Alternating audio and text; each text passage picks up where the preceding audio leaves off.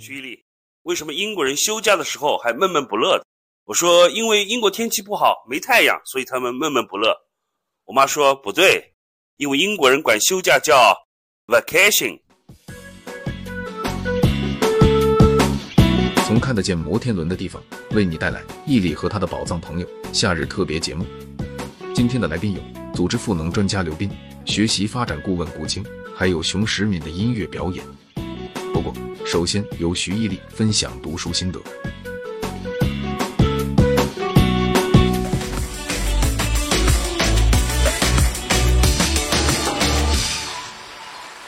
人一思考，上帝就发笑。如果这句话是对的，那么上帝思考的时候，人类会做什么呢？傻呵呵的笑吗？我从没停止思考，也常常读有关思考的书。上商学院时，我读到一本挺有趣的书，《Thinking Strategically》（战略思考），作者是美籍印度裔教授 Avinash Dixit。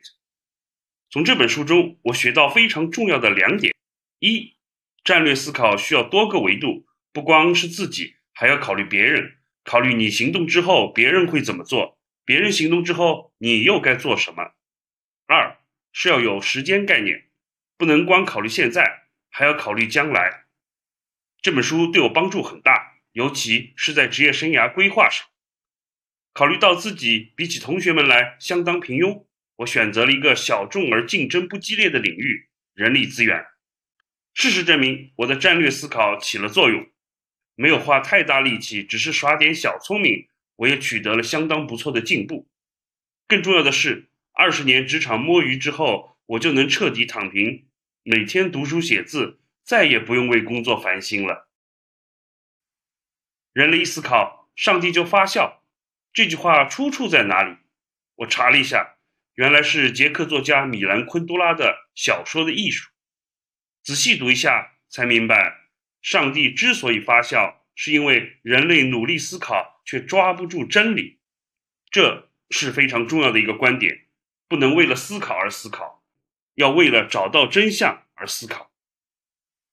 当初那本战略思考代表了一部分真相，但不是全部，因为一切战略思考有个前提和假设：人是理性的。事实上，你稍有人生经验就会发现，人并不是完全理性的，甚至很多时候是不理性的。在这方面，我非常推崇诺贝尔经济学奖得主。丹尼尔·卡涅曼的书《思考快与慢》。人的大脑里有两种思考系统，系统一是直觉快思考，系统二是分析慢思考。刚开始我难以理解这个概念，后来在一次家庭聚会中，我突然顿悟：人的思考就好比打麻将，凭直觉我就知道筒子不要，直接扔掉，这是快思考；摸金腕子，该怎么听牌？胡牌概率才更大呢，这个就要分析，是慢思考。随着牌局进展，人逐渐疲惫，尤其是麻将打到后半夜，慢思考分析做不到了，就只剩下快思考和直觉了。思考快与慢，学术性相对强，可读性要打折扣。如果觉得太难，可以读一读瑞士经济学家 Rolf Dobelli 的《The Art of Thinking Clearly》。这本书用了很多生活当中的例子，同样说明了人容易犯的思考错误。说到慢思考，我刚读完一本米兰昆多拉的小说，名字就叫《慢》。书里有两个并行的故事，分别是发生在十八世纪和二十世纪，既荒谬又发人深省。昆多拉在书里总结了一条存在主义数学定理，基本方程式是这样的：慢的程度。与记忆的强度直接成正比，快的程度与遗忘的强度直接成正比。越是慢，你记忆的越清楚。慢思考会留下更深刻的印象。我慢慢思考，想到了一个问题：人类一思考，上帝就发笑。这句话是昆都拉原创的吗？还好，作者诚实的写，这本来是一句犹太谚语。说起来，犹太人真是一个富有智慧的民族。我读过一本书，《Fifty Ways to Be Jewish》，成为犹太人的五十种方式，作者是 David Foreman，一位拉比，也就是犹太神学家。犹太人的聪明呢，就在于既足够自豪，又不会过于自大。Foreman 先生是这么写的：要成为犹太人，就要生活在犹太环境里，里面有犹太图书馆、犹太社区中心、犹太文化活动、一座犹太神庙、一所犹太学校、一家犹太养老院、一张英文的犹太报纸、犹太熟食店、犹太小区，还要有一间好的中国餐厅。你看。犹太人再怎么热爱本民族文化，也会承认中国菜天下第一。这让我警醒，很多事情啊，看似顺理成章，其实背后另有玄机，也许值得我们重新思考一下。于是我读了美国组织心理学家 Adam Grant 写的《Think Again》，重新思考这本书，内容非常精彩，挑战了很多人的固有思维。我挑了一句来跟各位分享。好的老师向你介绍新的想法，伟大的老师向你介绍新的思考方法。今天的两位来宾会各自带来新的思考方法，我们稍后回来。演讲者希望一出场就听到掌声，文字刚好相反。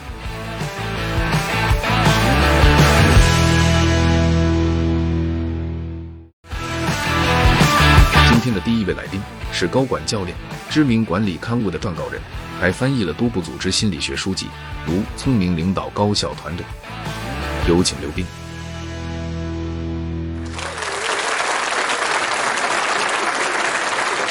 欢迎你，刘斌。哎，毅力好。我知道你最近都在研究审辩思维，审查的审，便是分辨的辨，能跟我介绍一下这个观念吗？Critical thinking，很多人把它翻译成批判性思维，它其实是没有批判的这个含义。那么它的这个词根呢，其实是来自于希腊语，就是能够做出一个判断或者一个辨别。那么它整个意思就是说，我们能不能根据一个比较可靠的信息，然后呢，通过质疑、分析、解释、评估或者判断，做出自己的一个相对而言比较可靠的这么一个结论来。概念我算是理解了，普通大众为什么要了解审辩思维呢？在获取信息上，这个渠道是越来越多，我们很有可能是淹没在这个众多的这个信息中，我们对这个周围每天冒出来的、浮现出来的信息去做一个遴选判断，然后在这个基础上去做出一个决策，这个对于我们无论是工作来讲，无论是生活来讲，还是非常重要的。这又回到了我以前经常提到的一个观点。乔治·奥威尔写《一九八四》，他的担忧是未来老大哥会封锁信息，让你产生信息匮乏；而赫胥黎写《美丽新世界》，他担心的是将来会出现信息过载，你被淹没在信息垃圾的海洋里，还是不知道外面发生了什么。现在看来，这两种担忧都各自有一定道理。审辩思维呢，就比较好的能帮助我们解决这个信息垃圾、信息过载。Critical thinking，审辩思维。这是不是一个基于西方哲学和价值观的概念呢？团队管理的一个非常著名的一个学者叫这个罗杰斯瓦茨，为了帮助这个团队的这个同事啊，呃，进行高效互动，他呢总结出这个八项基本规则。我当时在翻译这个书的时候，我就冒出了跟你一模一样的提问。后来我惊讶的这个发现，整个来讲，它的这个血脉或者说它的这种根源，其实是源自于这个古希腊的苏格拉底。他就会不停的问你，哎，什么叫美德？那么这个就是典型的，我们称之为这个 critical thinking。只有把一个很重要的这个概念，它的一个基本概念进行澄清的话，呃，那么我们在这个上面进行这种讨论或者辩论，呃，才有这个意义。罗杰斯瓦茨把这个人类最瑰丽、最美的那一部分的这种思考的这种智慧，在现代的咱们这种工作场合下，用我们通俗易懂的一种方式做了一个再现而已。具体审辩思维需要怎么才能做到呢？关于如何获取有效信息，这个是整个审辩思维讨论的一个重要话题。那么第一个呢，就说你做出的这个信息是不是跟你这个结论是相关性的？如果我们去质疑某一个人的人品，那么显然来讲，这个跟我们得出的这个结论关系不大。第二个，它是不是足够，是否全面？我们不能只单单去思考或者去采信那些支持我们观点的信息，同时我们也应该去考虑或者去思考那些不支持我们观点那种信息的一种合理性。那么第三个呢是可靠，收集这个信息的方式是不是系统的，它是可信的。那么相关性、全面性、可靠性都能够帮助我们去获取这个有效信息。审辩思维的这个理论架构，我已经有了清晰的了解。那么我们在实际工作当中，怎么可以去运用？可能呢，我们的领导交给了我们的一个议题，我们需要拿出一个解决方案来。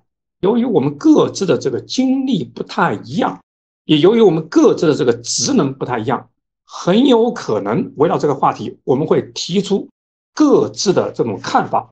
那么，如果说大家都贸然的一下子把这么多的观点堆在一个这个讨论桌上，很有可能这种争辩是非常无效的争辩。一方面，我们中间是有大量的这种噪音的；那另外一方面，我们中间也是有价值的观点。这个去伪成真，意味着我们需要一定的这种意识的这种规则。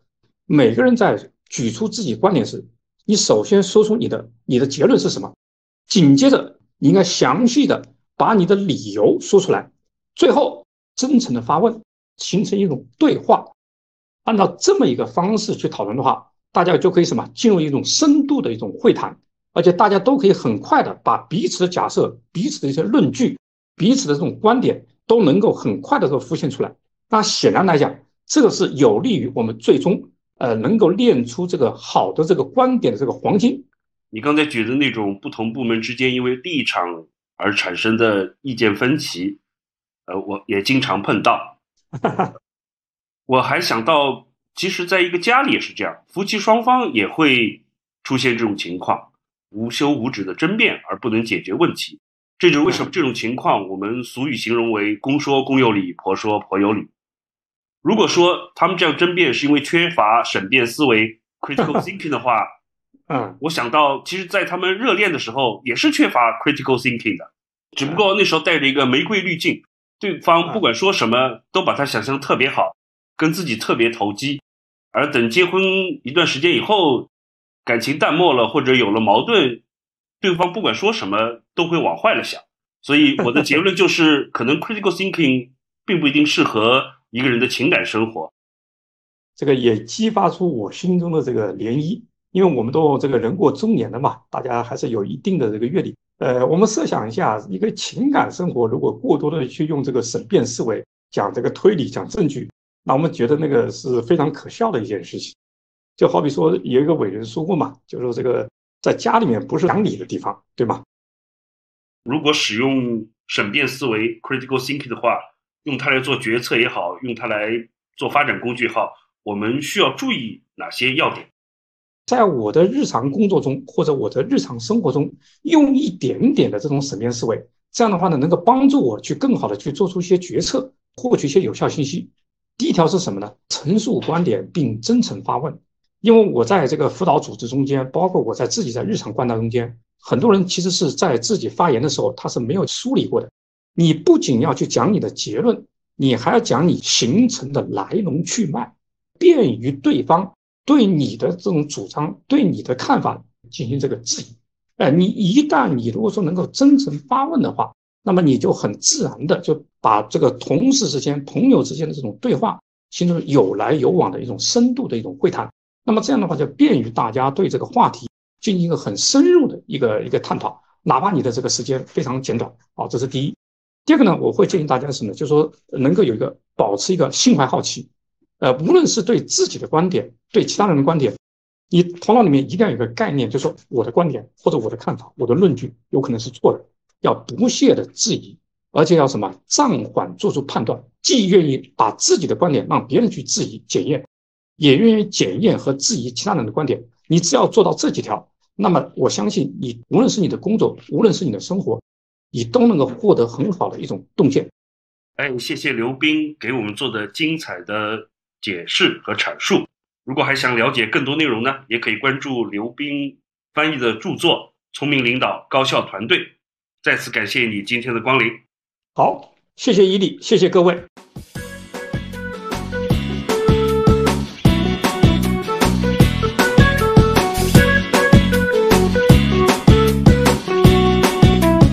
一位来宾，在积累了丰富的行业经验后，成立了炯盛咨询公司，立志成为企业信赖的学习和发展伙伴，和专业领先的创新变革专家。欢迎古今。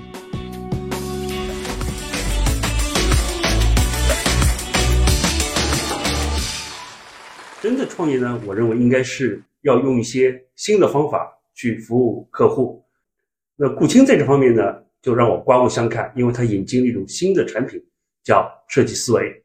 其实我们接触设计思维也是一个很偶然的一个机会。根本性的理念就是要服务他人，就是帮助他人。设计思维是能够帮助我们的客户去解决问题，而恰好呢，我自己本身在过去的经历当中接触过设计思维，在帮助他人的同时，能给自己带来愉悦和热情的一件事儿。帮助别人成功，这个其实才是我我觉得最有意思的一件事儿。设计思维这个概念，我在市场上也有所耳闻啊。有人说是从加拿大来的，也有人说是从德国来的。从顾名思义，从名字来说，它脱胎于设计师。它其实是设计师一套工作方法，它能带来非常崭新的一些解决方案，啊，帮人打开不一样的视角。长此以往呢，其实它就变成了一套叫 design thinking 设计思维。真正被定下来，而且被践行在商业环境里面，业内公认的就是最好的一家咨询公司，我们叫它 IDEO。说起设计思维，很多人认为斯坦福创造了，那其实不是。呃，斯坦福也是设计思维的一个践行者，他其实是一个传播者。我们把 Design Thinking 这个产品在国内用了几年的时间，进行了一个大力的推广。那慢慢慢慢，这个产品就在市场上生根发芽。啊，我们也看着这个产品和这个理念在市场上被很多人传播，所以说设计思维是一组通用的概念，但是有不同的应用方法，这么理解对吗？市场上对于设计思维的理解有两种，一种是方法、流程、工具，那另外一种理解呢，其实是理念，那它脱胎于就是你对于人性的一个观察，回到根本性，设计思维它到底能解决什么问题？除了产品研发之外。其实它的应用领域非常的广阔，只要是跟人有关的、不明确的复杂的问题，其实都是你能用设计思维去去解决的。甚至于我们在很多的企业的内部的运营端，包括如何去保留和吸引更好的人才，包括如何去建立一套更有创新性的一些文化，让让他们的工作方式变得更加的以人为本。你说以人为本和你要做到以人为本，这中间其实有一个巨大的鸿沟，怎么能够去跨越这个鸿沟呢？真正的以人为本，第一点是，你是不是用心的去观察，观察别人的生活，观察别人的动作、工作方式也好，生活方式也好，你还要去洞察他人的内心。然后第三个层次才是，我怎么能够让别人的工作和生活更简单。让别人的价值发挥到更大。最后一个，我觉得也是最重要的一点，其实是价值共鸣，帮助别人实现的同时，能够让自己的价值也得到升华。那我觉得，真正的以人为本，其实一定是平衡的，而且是对等的。所以，如果帮助别人实现价值，让对方的生活更简单、更有效，最后能够回过来实现自己价值化，那可能。这个循环能够促进更多的人去参与到这个过程中，是，就是这其实也是个人性。除了从员工体验角度如何改善，有没有其他一些方法能够帮助企业管理者？第一个是，它需要建立一种不一样的互动方式。我们传统的工作方式可能是以解决问题为为目标的，而设计思维提出第一个理念其实就是玩儿，就是要让事情变得有趣。你需要多长一副眼睛和脑子去看。看待更多的世界，鼓励犯错，每一次的失败当中，小的失败当中，可控的失败当中，获得进步和成长，呃，引导一种积极的、健康的犯错一种文化的话，其实你可以看到不同的可能性，因为所有的成功都是建立在多次失败的呃基础上，呃，所谓的真正的创新团队或者说创新的文化、创新组织，它其实是来自于现在时髦的一个词叫多元文化，其实是要鼓励。多样性的人才的加入，那每个人他身上都会有自己的闪光点和优势，他的可能性是很大的，而且往往在一些意想不到的情况下，能给组织带来带来那个回报。我们一定要让整个团队，或者说我们要让一群人，我们需要被影响的一群人看到实实在在的结果和进步，实实在在的是我们达到了那个目标。那我们在往下一个目标去前进的时候，大家大家的信念和大家的那个为这件事情付出的这种意愿，可能就会更进一步。那我们把这个你讲的四个话题稍微展开的讲讲。第一个是玩，第二个是犯错，第三个是多样性、多元化，最后一个是呃不断取得进步啊。嗯，就是玩可以是对工作有益的，玩本身对跟高效的工作它其实是冲突的。但其实就是假设说我们跟人性结合在一起，我们跟客户结合在一起，那个时候你就会发觉。玩本身来说，它拆除了很多的边界和不可能性。当你把那个心墙或者说壁垒拆掉了之后，其实你才能够更多的去深入他人的内心。我们讲到了犯错了，嗯，这是一个非常有趣的话题，因为人呢，本质上是趋利避害的，所以人们就特别害怕犯错误。那这个我们怎么去克服呢？什么叫积极和健康的犯错？就是因为一旦讲到创新，那一定是未知的。那一定是说我在探索的过程当中逐渐证明它是正确的，经过前面可能百分之九十九的错误或者说失败的一些经历，我才能找到正确的答案。其实错误是可以可控的，就是在我们的很多项目里面，其实我们会设定一个犯错的时间空间。其实很多的犯错，它只是没有到那个时间点而已，说不定它在未来某个时间点它就能成功。那多元人才你是怎么理解啊？民族多样性、性别多样性，确实是多元的一个维度，但它不是全部。真正的多元，那首先一点就是能力上的多元，第二个多元其实是文化上的包容。你要鼓励不同，因为不同才能带来新的可能性。第三个多元的话，其实是你的业务的思考，其实是可以打破一些边界的。我想服务的对象是谁？在这个基础上，一切皆有可能性。企业经营的角度来说。方向其实还是可以保持多元，但是要保持一个清醒的判断。怎么能够保证好像一个组织不断的往前走？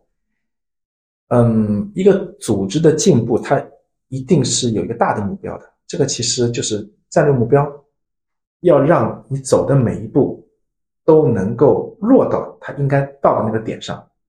你每一个成功都需要让别人看到。他需要一步一个脚印，积小胜为大胜。那从人的心态来说，那每一次小的成功，他就能够影响和鼓励一批更多的人能够关注这个项目，让这个事情发生，让成功的这个感受鼓舞所有的人。从业这么些年来，认识的人当中，顾青这样将产品真知的内化到自己的行为当中，其实是凤毛麟角。希望顾青和他的团队继续努力，将设计思维。推广给更多的组织啊！谢谢徐老师的鼓励，也谢谢徐老师这么多年一路的支持。孩子会哭有糖吃也就罢了，乘客会闹可以开飞机那就糟了。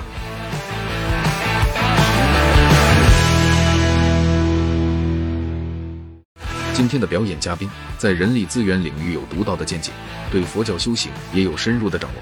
您可以通过公众号“借假修真”的思考熊，更多的了解他。欢迎熊十敏带来歌曲《一生所爱》。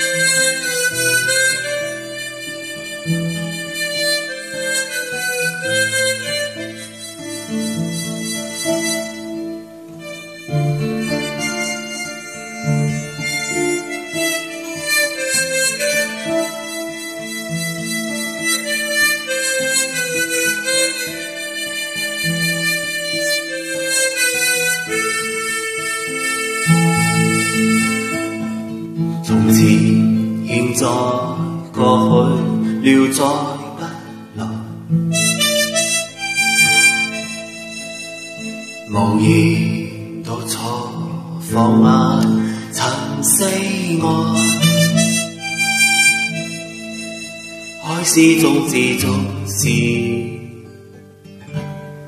我的爱天边得你飘泊白云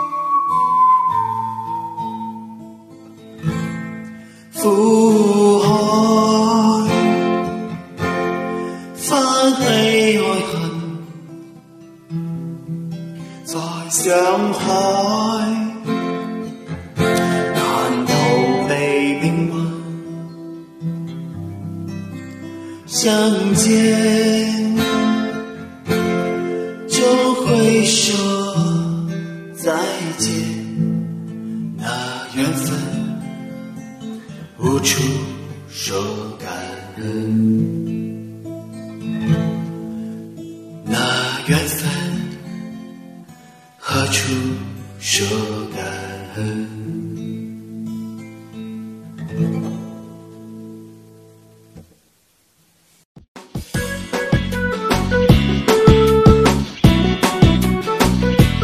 熊世敏的精彩演绎，也谢谢两位来宾刘斌和顾青。这是伊利和他的宝藏朋友夏日特别节目，我是徐伊丽，再见。